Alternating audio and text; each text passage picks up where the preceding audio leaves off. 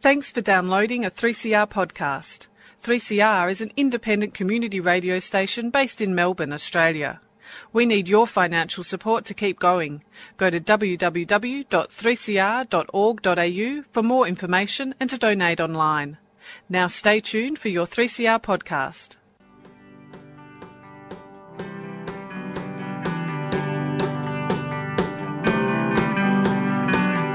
Animales.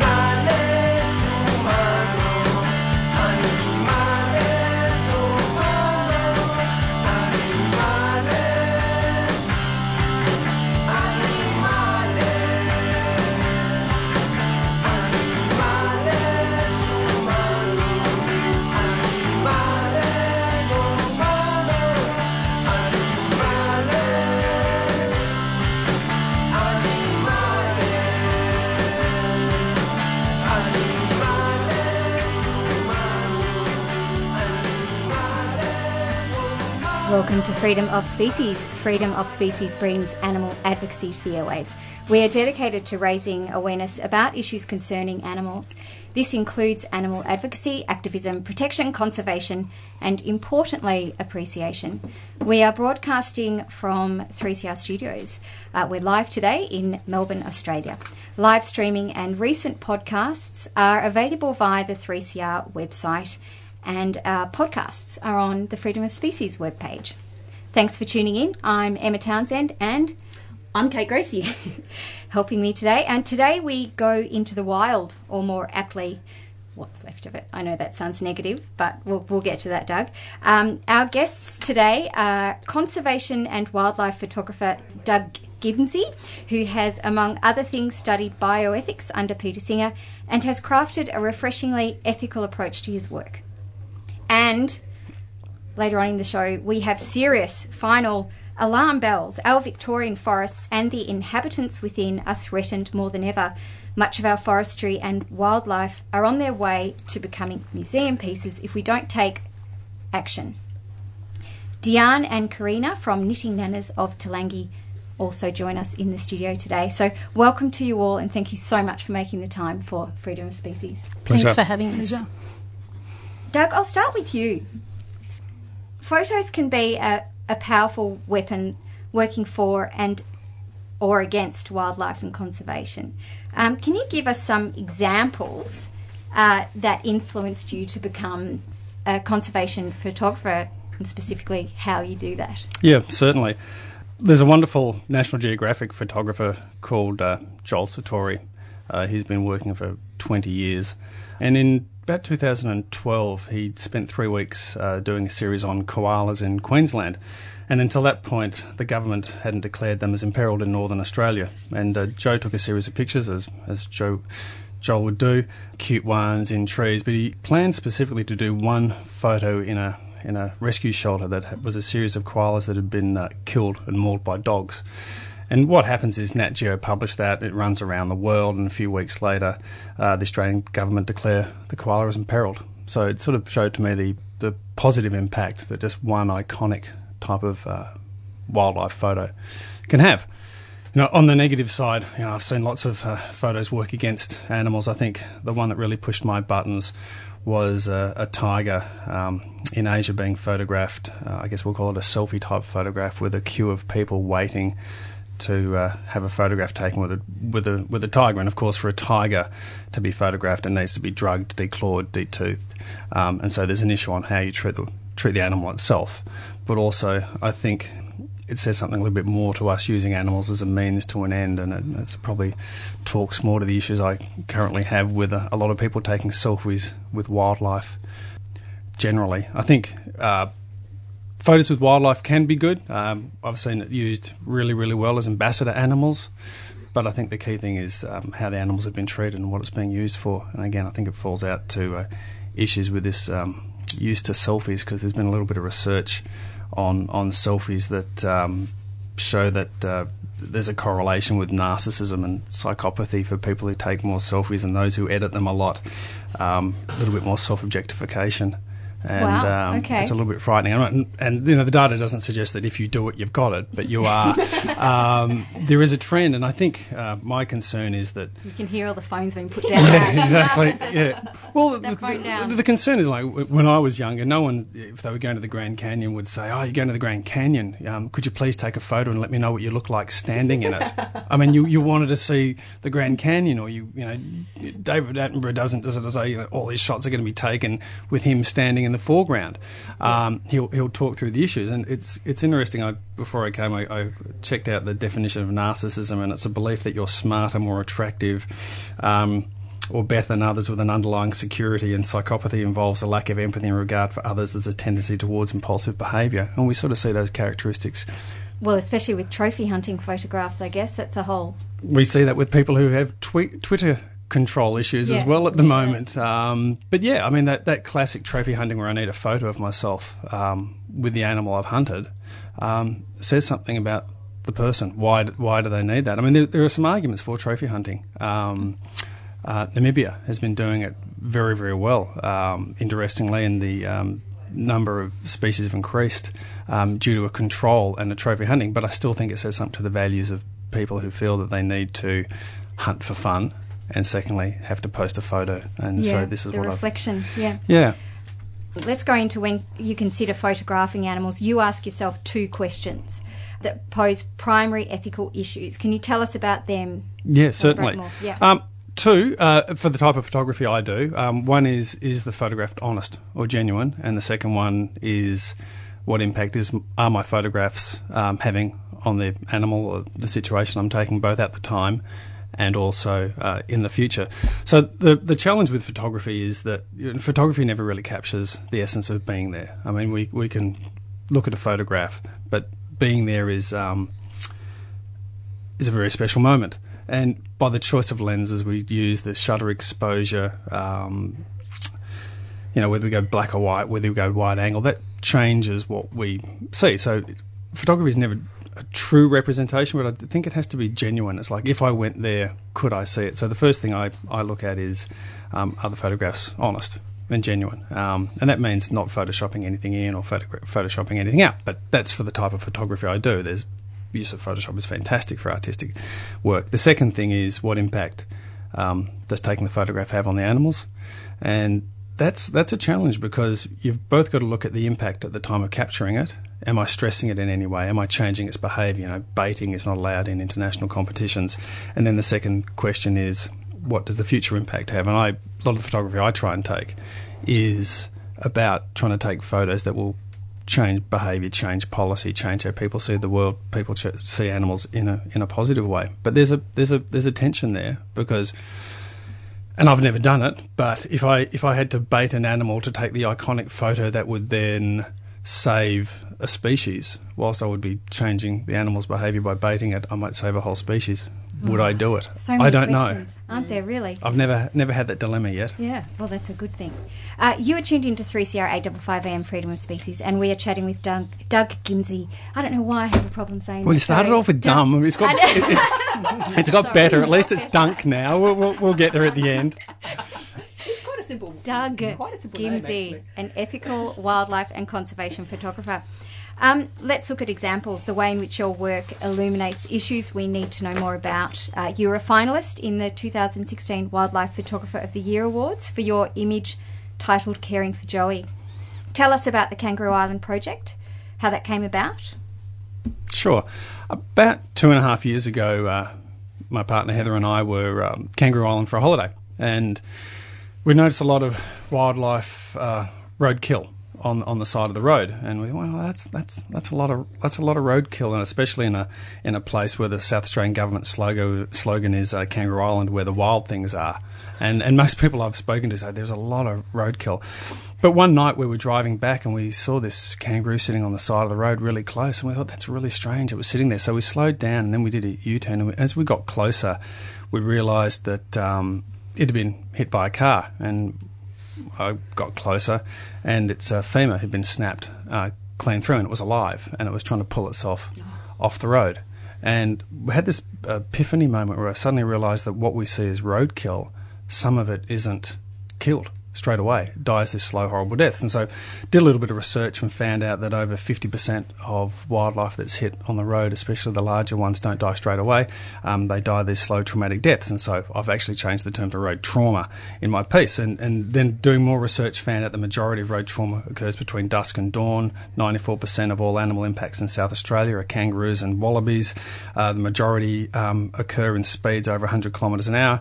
And then on top of that, running straight through Kangaroo Island, the speed limit's 110 kilometres an hour, and there's no dusk to dawn speed limit reduction like you might find in South Australia. In places of Tasmania. I'm just marrying those two slogans you mentioned. So they say where the wild things are. Yeah, maybe it should be where the wild things were. 110k an hour. Okay.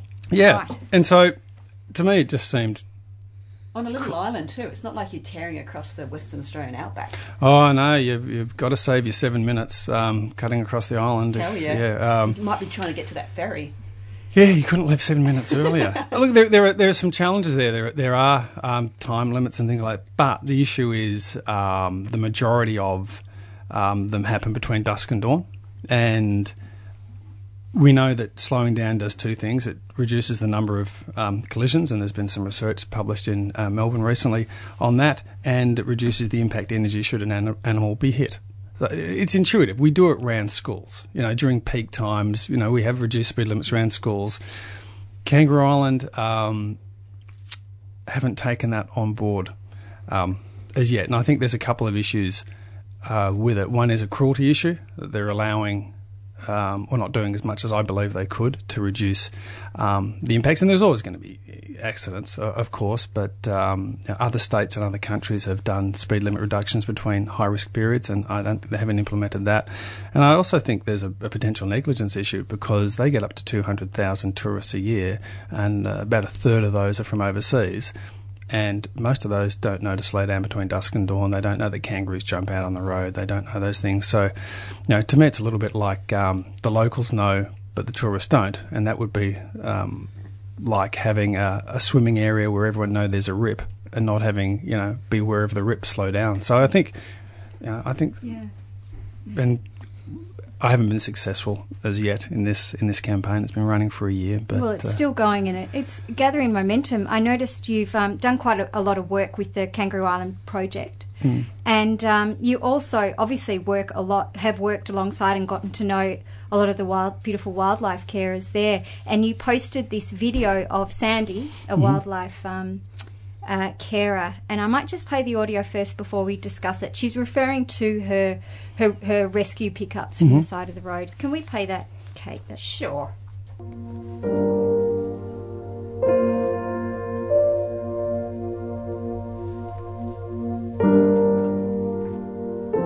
The worst one I ever had was someone rang me and they said that there was a kangaroo bowled over on Pelican Lagoon area, and I rang the national parks to get help, but they couldn't get down. They said that would be a 45-minute trip down there, and if they were to come down, then kangaroo might have even crawled itself off into the bush, which is very likely could happen if it was, you know, a foot breakage or something like that. And I've had that happen on Island Beach Road, and I've had to put them down myself down there as well. But so I said I'd go around and I'd check, because they said it was between yay and nay and we weren't quite sure. So I said I'd go around, check this kangaroo, and then I'd ring them back. And when I got round there, I couldn't leave it, because the joey had been flung out, the joey was dead. And then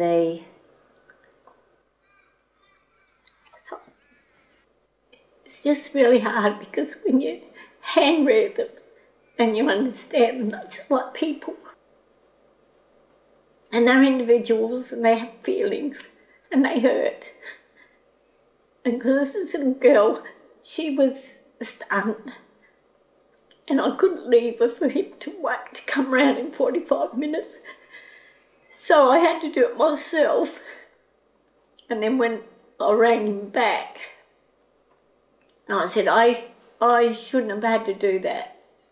That was unfair for me to do that. And the comments that he made was that I'm just emotionally involved with kangaroos, which I am. And But I've done it since then, but that one is the one that sits with me the worst.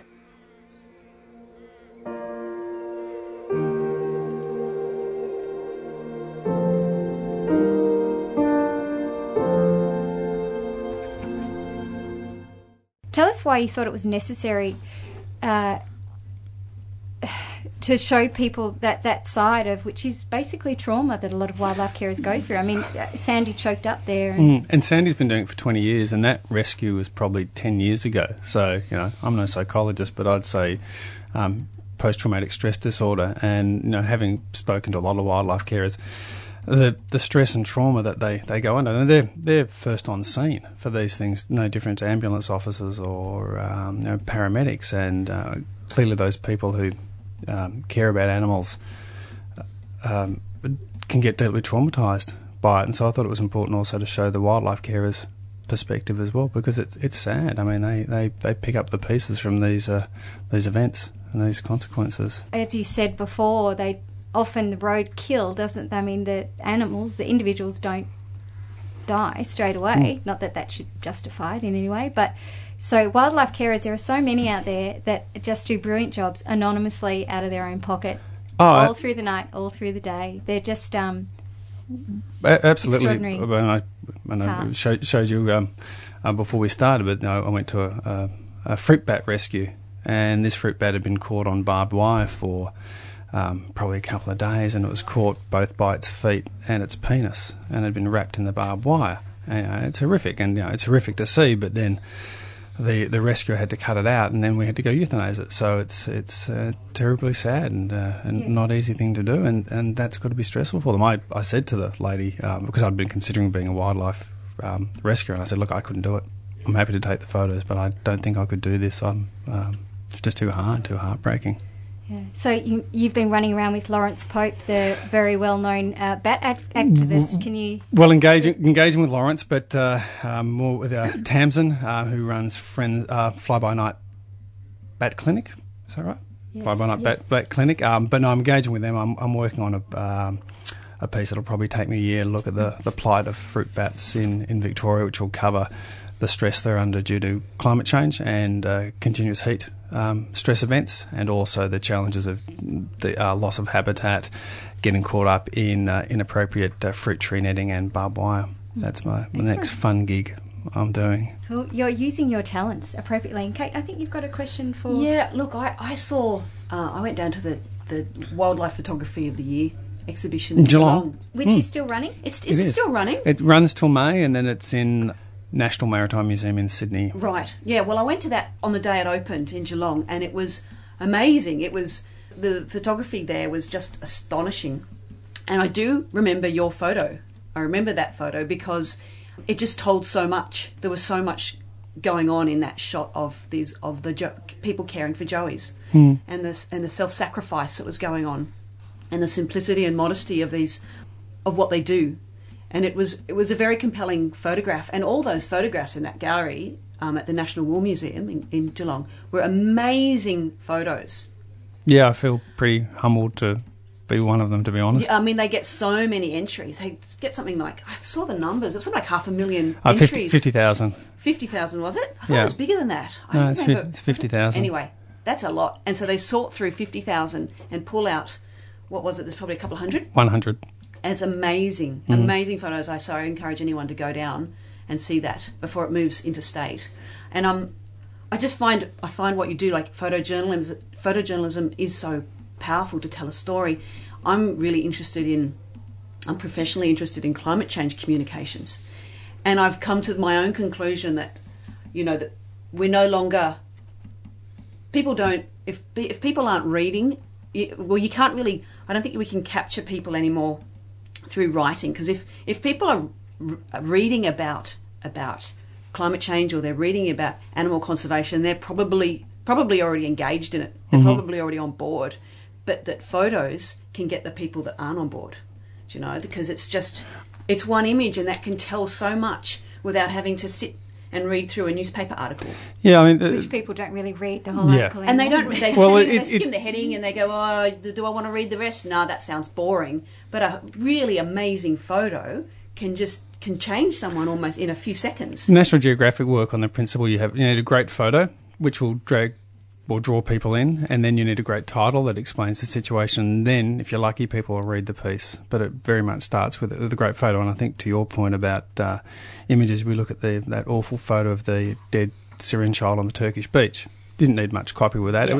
It was a technically really poor photo as well. It was overexposed, bad colour, but it was such a poignant photo. And that might have added to it because it made it look... It wasn't staged. It hadn't been contrived. It was just a snap, and that maybe add to its power. There was a couple of things that really added to it. One was the child was wearing a red shirt, and psychologically red will increase your blood, your pulse, and your blood pressure. So it engages an emotional response. And secondly, the child was facing away, so it was de-identified. So no one can go, this nationality or this nationality was totally de-identified. So it could be anyone's child. So it was, but that's, you're right, the empathy point. Yeah, yeah. Might change the slant a little bit.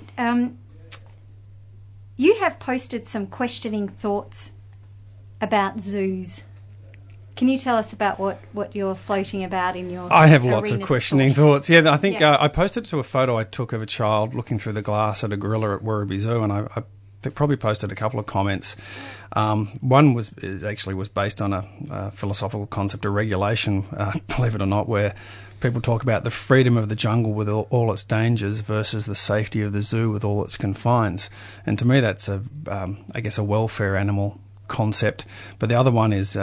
the comment I posted was, what costs must individuals pay, especially sentient ones, such as gorillas, for the benefit of species of the tourists? And I think zoos have a tension between the animal rights issue and the species conservation issue. And zoos have evolved and over the last 150 years. I mean, zoos originally were for scientific research, the London Zoo, 1826, I think, and then evolved for amusement or entertainment, and then evolved for education, and now evolved to include conservation. And I think this tension is between animal rights. Should we just let them be where they are? And some would argue that conservation doesn't justify keeping animals in captivity. There are some people who say things like, if zoos really cared about conservation, they'd put their resources behind habitat protection and anti-poaching. And that's a really interesting argument. I think on the other side, though, conservation... Zoos do a fantastic job as well. We've seen ambassador animals, which raises awareness, and if people engage with an animal, it's a little bit contradictory to my selfie comment, but if people see a cheetah or something like that and they see it in the flesh, we know that changes people's views on things and they go, we've got to protect it. So I think that one-on-one engagement can be really, really important. They have breeding programs and reintroductions as well. Doesn't work for a lot of species, but it does work for some. Research, sharing knowledge. But coming back to the bats, they also do a fantastic job in supporting community groups. I know that Friends of the Bats can take them to some of the damaged, injured bats to Zoos Victoria, to Healesville or the Melbourne Zoo, and they'll look after them, and they'll x-ray them and then release them back. So they do a great job for that as well. So I don't think it's black and white, but I do see the conflict between animal welfare and just let's let them be in the wild with all their dangers, but let's look after them, let's learn something so we can look after the species. So I guess it's individualistic sometimes versus species, but there's a tension. Yeah, there are, and you're right, but we want black and white answers sometimes in this fast-paced world, and there isn't, and we look at things in binaries too often, and it's good just to... We're in a process of reevaluating how we relate and are teaching, are relating to and keeping or being the custodians for wildlife and wilderness, which we'll talk about more later. There's one more thing before we go to a break. The Threatened Species Commissioner suggests we should be able to have wildlife as domestic pets last week. And at the same time, the United Arab Emirates bans keeping wild animals as pets in the last few weeks. So open up the discussion to everyone.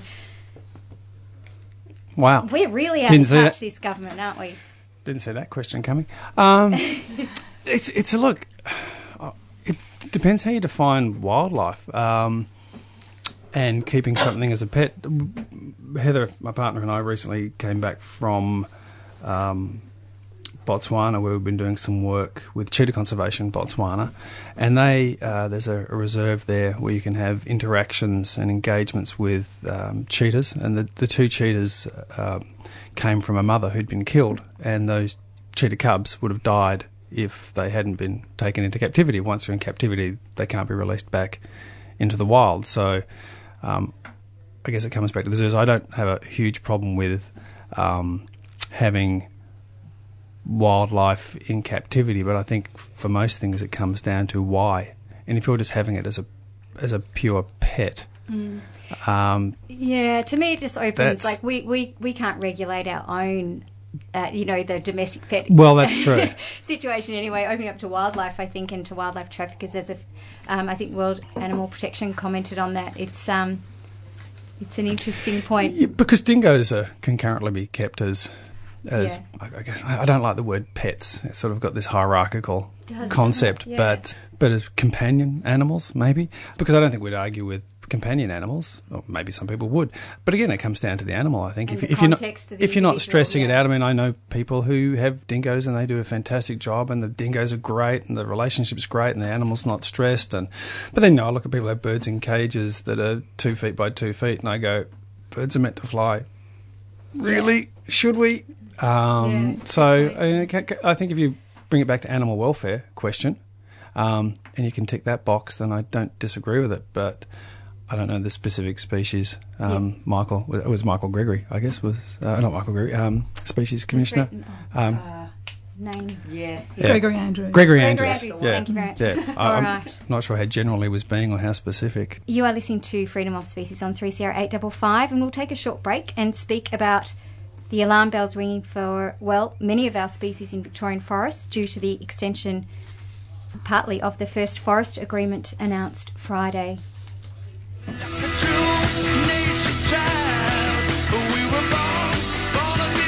Freedom of Species is a show about animals, for animals, listened to by humans. Tune in Sundays, 1 p.m. Born to be wild. Born to be wild. We are now going to focus our chat with Karen and Diane from the Knitting Nannas of Telangi group. Welcome to the program. Can you tell us the backstory of why your group developed and why the name Knitting Nannas? We initially started as a group of concerned locals.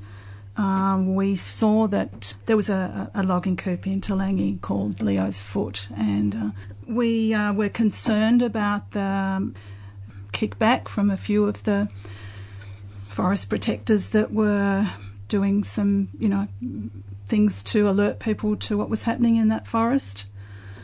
Can you describe, where Telangi is? Oh, Telangi is about 20 minutes north of Healesville. Okay, on the outskirts of Melbourne. On the outskirts of Melbourne, yep. Yeah. It would be about 69 k's around.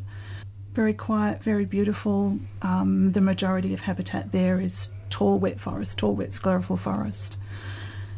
We were really concerned about what was happening with these protesters, and a group of us decided to do a couple of things. One of these things was a walk into the forest while the logging was happening, as a way of saying, we care about this forest. We are not the only people who are kicking up a fuss about this logging. And another time, four of us decided to lock on to machinery. It was a big thing for us. It was I can imagine huge. And so four Telangi grandmothers locked onto this machinery, gave the loggers a little bit of a shock in the morning, as you can imagine. But it brought some things to the attention of various people. We sort of started to realise that this was actually a thing that we needed to do. We wanted to bear witness to what was going on in these forests. We wanted to show people, we wanted to encourage people to participate in what was happening up there, even if they couldn't come and demonstrate or do anything like that. And a lot of people don't want to do things like walk-ins. They don't want to be, hardline activists. So we started knitting a scarf. in response to some legislation from the then Agriculture Minister, which made it against the law to come within 150 metres of an active logging curb. And so that scarf, we advertised it and people started to contribute to it. And so I think that scarf is probably about 200 and something metres now, the last time we measured it. We had to actually put it into pieces because it was really unwieldy. And we use it to decorate some of our knit-ins when we decide to do them. So that was basically a way of showing people that, hey, it's just not, you know, your long-haired protesters. Not that there's anything wrong with that at all. Not just the tree huggers. Yes, bless them. Yeah. And to try and change that dynamic between the, you know, these are the only people, these are the people that protest. No, it's ordinary people, you know. Yeah, and people that want to actually, even if you live in the city, people that want to visit these places, we've really got to take action, don't we? Because if we want to keep visiting these places. Yeah. Can you just, let's paint a little bit more of a picture of the forest, if we can, on the airwaves. Toolangi is the home to mountain ash forests, you mentioned, and can you paint more of a picture about the importance of the forests themselves? Well, they're a water yielder. So when you step into that forest, it's a wet sclerophyll forest, and it draws the moisture out of the atmosphere and it brings it down into the earth. And pretty much that's feeding your Yarra River, which is coming down to Melbourne. So you've got tree ferns, you have some of the tallest moss in the world, which you won't find anywhere else. And you have some, it's a very complex ecosystem. It's not a monoculture where it's quite basic, and this is something that is discussed regularly with trying to broaden people's understanding. We're not just bringing down some trees and it'll grow back. It's actually a very complex ecosystem. And one that is home to, a lot of our listeners would have heard about the Leadbeater's possum, which is now critically endangered, and greater gliders are threatened. So again, they're two species that have been, photographed, Doug, or whatever. The attention's been put on them because they are critically endangered as ambassador species for the forest. Now, the Leadbeater's possum can only breed, is that right, in the mountain ash? In the hollow trees. That's right. Okay. Yep. And the trees need to be 100, 120 years old before they start to develop hollows. So once you start knocking them down on an 80-year rotation, which is what's currently happening, there is no chance for that habitat to develop into leadbeater's. And that's when they're beginning to hollow at that age. And they're just beginning to hollow after, 120 years. Oh, right. Now, you advocate specifically for Toolangi, but you also speak for and advocate for a larger portion of forests, all the forests left in Victoria, is that right? Yeah. And you are working towards establishing the Great Forest National Park, so to tie them all in together. Now, do you know the area of that? Can you just, where's that? What does that cover? It actually joins a number. It actually joins a number of different national parks together. King Lake National Park, for instance, Yarra Ranges National Park, and it ends up to be around about 550,000 hectares. So it's extending the existing national parks by 353,000 hectares, so they're roundabout. So it's extending up to Bawr as well. So it's it's covering a great. Now, let's get to the nitty-gritty. On Friday, Premier Andrews signed off to extend Royal Forest agreements, which a lot of us wouldn't know about, for another year. So he's opening them up for logging. Now, the thing is, a lot of people would be shocked to know that these agreements exempt the logging industry from complying with the Federal Environment Protection and Biodiversity Conservation Act. So stick with me, it gets a bit confusing, but I'm asking for clarity here. So the exemption is based that the state logging regulations would protect the federally listed threatened species. So basically the exemption from the Act is based on basically they'd self-regulate. Yes. But the fact is that they're nationally threatened species. So yes. The state exempts the logging industry of any... That's right. NPBDC Act compliance, so all the species are fair game. Mm-hmm. Yeah, yeah. Have I got that right? Yeah, it's a little bit like having the hen look after your chook house. But sorry, or the fox look after your chook house. I would like the hen to look after. Wishful thinking. And I'm also confused because Vic Forests also admit the scarcity of saw logs. So can you explain how this can happen and how Vic Forests severely, they're failing us here? Yes, they are. But the really good thing is that they're actually admitting that right now. We're actually really happy to see Vic Forests say, hey, the resource, in inverted commas, isn't there. We can't give you that much. That's actually fantastic. Okay. So, you know, it's a good way in the right direction. However, they are still not doing the surveys that they need to be doing. They're, you know, it's still a situation where independent community surveyors are having to go out there at night time and survey these forests to make sure that there is some protection for species like Leadbeater's possum and greater gliders. So who's doing that? Who are these independent surveyors? A fabulous bunch of young people called WATCH, Wildlife of the Central Highlands. They've been doing an amazing job. They've saved, and I can't tell you how many hectares, they've saved a lot of forest.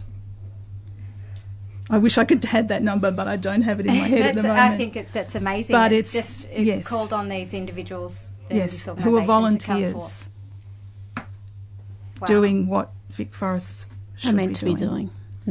But because of the self-regulation, how can, you know, it doesn't make sense. There's that fox again. Thumbs up, WATCH. Yeah. And it is interesting because in the media there's been like Heyfield Mill kicking up a fuss that they're going to have to sack all these workers. Now their company is called Sustainable Hardwoods. Sustainable Hardwoods. So for someone who doesn't know much about the whole issue, it'd be like, oh, they're okay. They're the Sustainable Hardwoods. Got to keep those workers there. You don't know. You're quite confused as to what's really going on. They've also asked the government for $40 million to keep the sawmill open. While we know there's not enough saw logs there, Vic Forests have said there's not enough there. Yeah, well, this is counteracting their argument because one of the main arguments they present is that the forest grows back. Clear felling, they have regen burns, the forest will grow back. But yet there's not enough timber, there's not enough resource for them to harvest anymore. And we have Heyfield Mill where the owners are saying that Vic Forests aren't offering enough timber for them to sustain their industry. So Mills was bought by Gunns 4 years ago for $28 million and Gunns bought it for $69 million. Now they're asking for taxpayers to retool and supply the money so that they can retool for $40 million so that they can use younger forests, which means that they'll need to cut more of the forest down, and therefore it's young forest, they're smaller logs, they're not good for standard, milling. It'll be more for chipping.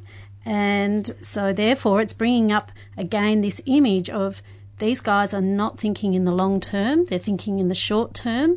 They're not, and this has been the biggest problem here is that they haven't foreseen that the supply is going to run out. They haven't looked after their workers. They haven't educated their workers so that the workers can transition into new areas. And so, you know, and now, but they still continue to blame the greenies to say that we were the ones that are causing the problems when they're not taking responsibility. So, can I just make an observation? Any organisation who has the name Sustainable in their name and then asks for $40 million is an absolute joke and not sustainable. That is just absurd. There's this thing called greenwash. Yeah. Well, no, that's just stupid. I mean, I'm a sustainable business. Can I have $40 million bucks? I mean, really? It's part of their strategy, though, as you were saying, isn't it? Well, it's not sustainability. Sustainability needs to be long term, and then clearly they can't manage their business if they to what the ladies were saying. And there's a great hypocrisy because when you have the Ford industry where they've lost hundreds and hundreds of jobs, and yet they're here asking for $40 million for 250 jobs. And I mean, why is it? Like all of us, we've all transitioned into other areas of work. I've moved from care worker to teacher to actor to, you know, we've all got to be kind of broaden our horizons. And yet why is it that we can't, you know, actually highlight life for these workers and say, let's move into other areas. We don't need to stay in that one job. Yeah. Let's educate our workers, and hayfield owners should have foreseen that. They say that they did, and so therefore they haven't put in education programs for their workers, and that's total neglect. I just did the maths. You could give them all $160,000 and say, go find something else, have a nice day. Do you know what? It'd be cheaper for them to go to Bali for 1 year and have some time out, actually get some perspective, and come back and have a new lease on life. You're putting ideas out there now. I wonder how many workers will say, no, I'm not doing that. Really? Yeah. It is. These environments are home to countless individual species, and that is something that we don't regard as highly important. That's what I'm hearing. You know, these environments we're saying in these actions are not important. I think it comes down to a different ideology on both sides, and I hate the word ideology, but you have one side saying this is our, and I have a little quote from Facebook recently from a logger who says, how can they, when every election cycle our resource diminishes due to green ideology? Vast tracts of forests are locked up for no scientific reason except to attract city votes, and this has been happening for decades. Now, there's a few points there. Our resource.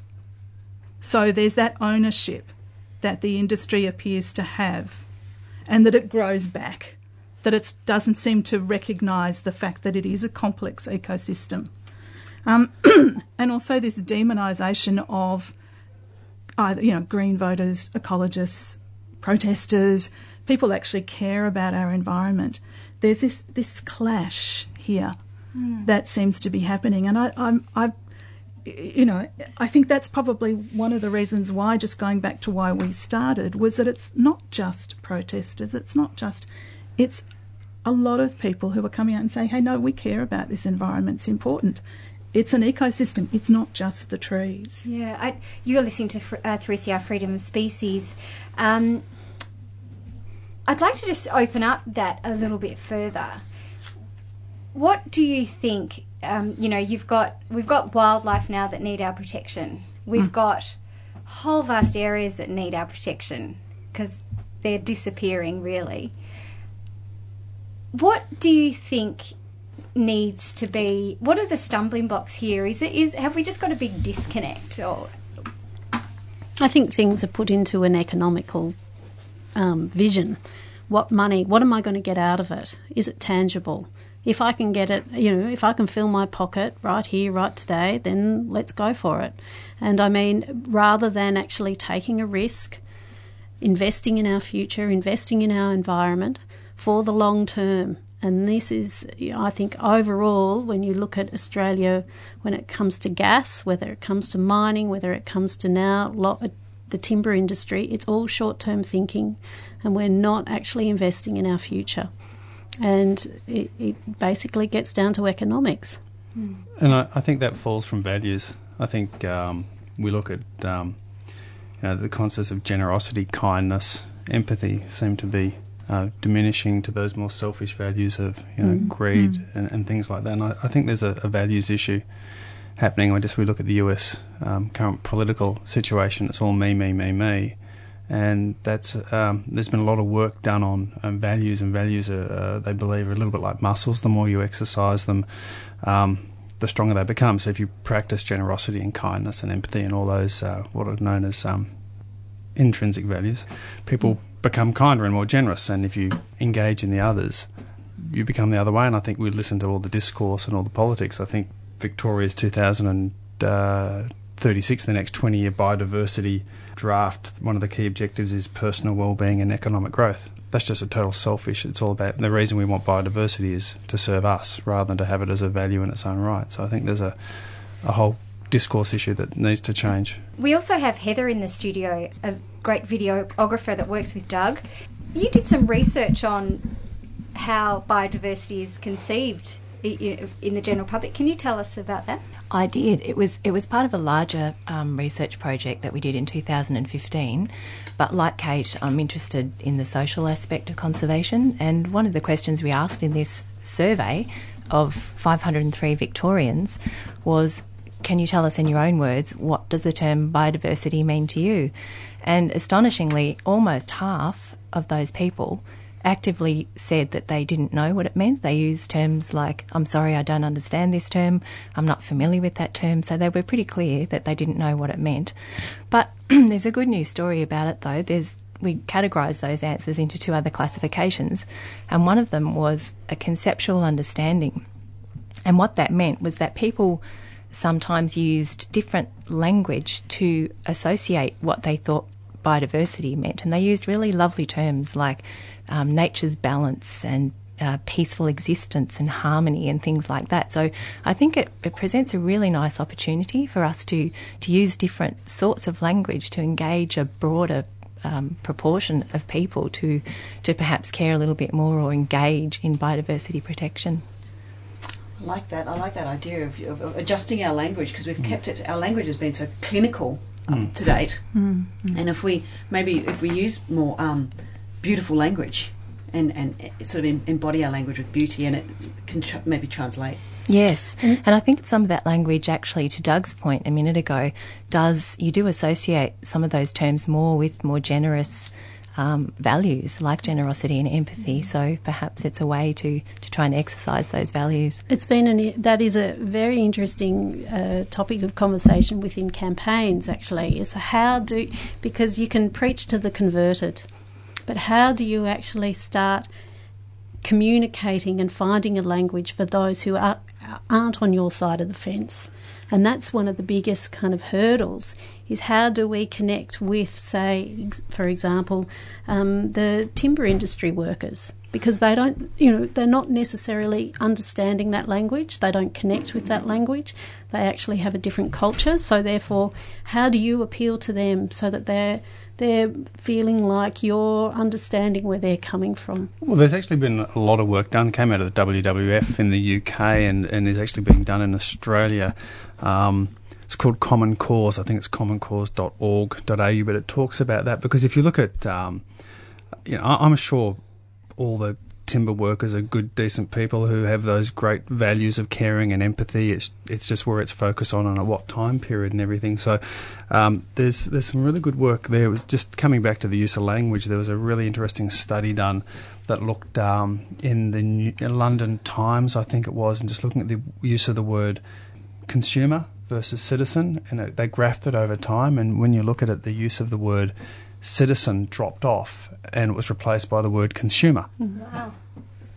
And so by using the word consumer when we talk about people versus citizen, if you think about it, if I have a discourse with you and say, look, as a citizen of Victoria, let's talk about the rainforests or whatever, versus as a consumer, your whole mental process and how you think about these things will change. So I think we need a total discourse change as well. If you want to speak a similar language or learn the language, there are some opportunities to connect with those so that you can learn more or not to feel so disempowered. Sometimes we can be caught up in our lives, paying off the mortgage, trying to keep up with the kids and what's going on in our personal lives, and yet we can look at the environment and feel quite disempowered about doing anything. And but there are some things happening where you can connect with community and connect with like minds. Tell us more. Oh, lots of things happening. Tomorrow night at 5:30 on the steps of Parliament, there's a snap vigil for threatened species. So, pertaining particularly to the regional forest agreements, because we need to let Daniel Andrews know that this is really not acceptable. Also, he sold off what we don't have. There are no trees. Successive left governments to have been doing that for the last. Yeah. Also, Sustainable Living Festival, Friends of Leadbeater's Possum, Great Forest National Park. We have a stall there next week. Come and say hi. We'll be there Friday, Saturday, Sunday. Next weekend. Yes. Come and say hi. We've got info, pamphlets, leaflets, people there who can talk to you about the issue. Look it up online, Sustainable Living Festival, for more details. Yes. Also, tomorrow night, just coming back to tomorrow night, Singing for Toolangi. Renee and Kim, who came up to the Toolangi Sculpture Trail and helped one of the artists, Avis Gardner, with one of the sculptures, then went off and had a beautiful idea to have a choir. So we're going to be singing at the Vigil for Threatened Species tomorrow and at a gathering for the Great Forest National Park on the February 21st on the Parliament steps. Those dates into your diary. Write those down, yes. Yeah. We'll put them on the podcast page and Facebook page as well. The Singing for Toolangi is a great idea. It's like singing beautiful. The environment back. Come on, people. It's beautiful, yes. So that's all culminating, all these rehearsals that are happening. Are culminating in the gathering for the Great Forest National Park. That's and beautiful. Just decided that the Vigil for Threatened Species on Monday would be a really good idea to go along and give it a bit of a practice session. Yeah. What time's that at? That's at 5:30 on the steps of Parliament tomorrow. Awesome. Yep. Great. And so those details can be found on Facebook, I suppose? Yes. Okay. Yes. Mm. So look up Nannas. Singing for Toolangi, Knitting Nannas or Vigil for Threatened Species as an event. Or Gungera. So I think it's on the Gungera Environment Centre. Oh, is that? Gungera Environment Centre. I think it's on their Facebook page as well. Yeah. Gungera. Sorry. Yes. Totally. And we'll put all the details up on the Nannas page. Great. You're listening to Freedom of Species on 3CR 855 AM, and we've had great discussions that are still going about Toolangi and also Doug Gibbonsy's photography. It's been great. I've got to just share this story with you. Last week I was walking through the Botanical Gardens and I was walking behind a family with about 2 or 3 kids, and one of the kids ran ahead and started jumping monkey style in one of the beautiful big trees, and his father yelled out I think it was his father anyway, "No, you can't do that. It's like being at the museum, mate. It's like you can't ride on the stuffed tiger." And I just had this moment. I thought, wow, this tree is a museum. I love the Botanical Gardens, but I'm not saying that, but it's like it really hit home the importance of your campaign, because seriously, if I want to go and see these beautiful mountain ash forests or go and see this concept of wilderness that I have in my mind, I won't be able to. They're all heading for the museum in the not too distant future if we don't really get on board. You don't have to be a greenie, you don't have to be a tree hugger, whatever. Just guys really... Am I speaking hard enough here? Yeah, the dear old truffler tree, Dr. Seuss. I know friends of mine that don't like wildlife. Like they've got, they just want it away out there, and maybe if they want to go on a retreat. They have city people have this. A lot of people have this concept of wilderness or something that's going to always be there when they're ready. And maybe do have a nice meditation or go for a walk one day, take the kids. If you want to do that, time is really running out. Am I being too dramatic? No, I think not at all. It's an interesting term because when you look at the history of the world, word wildlife, or wilderness, it was wild. It was a place where it's wild. So I can understand people in the city don't want to be in a place that's wild. Maybe we need to change it to nature or something like that. I haven't really thought through the thought, but in China there was some recent research that came out that they were taking children to see the panda bears, but the kids wouldn't get out of the bus because the wilderness was all deemed to do with germs, and they were wearing their masks for bacteria and everything, so they viewed it as a dirty place. We're quite similar in our schools because the children aren't allowed to swing, they're not allowed to climb trees, and there's even a school that's in the CBD where the children have got plastic grass, they've got the walls of the high-rise, and their playground equipment is plastic. we are setting it up, you know, we're educating our children that nature is something that you don't really connect with. So, yeah, we've got to choose it. We've got to choose to keep our wild places wild. All right, I think thank you so much for that discussion, guys. That was great. I think you've got a few more community service announcements, Kate. I do. So in Annerley, that's in Brisbane tonight, there's an information and pizza evening regarding the upcoming slaughterhouse vigils in Brisbane. And that's being staged by Brisbane Animal Save. Then their first slaughterhouse vigil is taking place in Beenleigh up there on Tuesday, February the 7th at 4:30pm. And Melbourne Cow Save is doing outreach in the Bourke Street Mall next Saturday. That's February the 11th, starting at 11am. And also, that same day, Saturday, February 11th, Sea Shepherd Marine Debris Campaign is doing a beach clean-up at Amity Point Beach on North Stradbroke Island up in Brisbane. That's Saturday, February the 11th, and that's starting at 8am. So, yes, I've just got one more thing from Doug, a petition. Yeah, I should have spruiked. I'm not good at spruiking. If anyone wants to sort of try and engage the wildlife issue in Kangaroo Island, www.kiwildlifetrauma.com sends a petition to those who should care. That's great, yeah, get on board. And just want to say big thanks to everybody, to Doug and to Diana and Karina and to all the Knitting Nannas. And Heather, of course. And you can contact us on info@freedomspecies.org. You can get us on Twitter, on Facebook, or on our website, freedomspecies.org.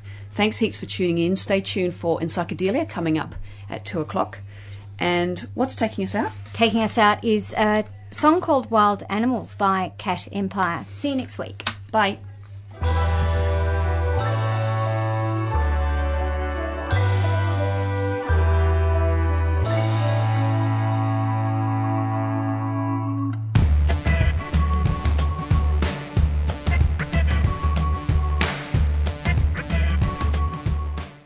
You've been listening to a 3CR podcast produced in the studios of independent community radio station 3CR in Melbourne, Australia.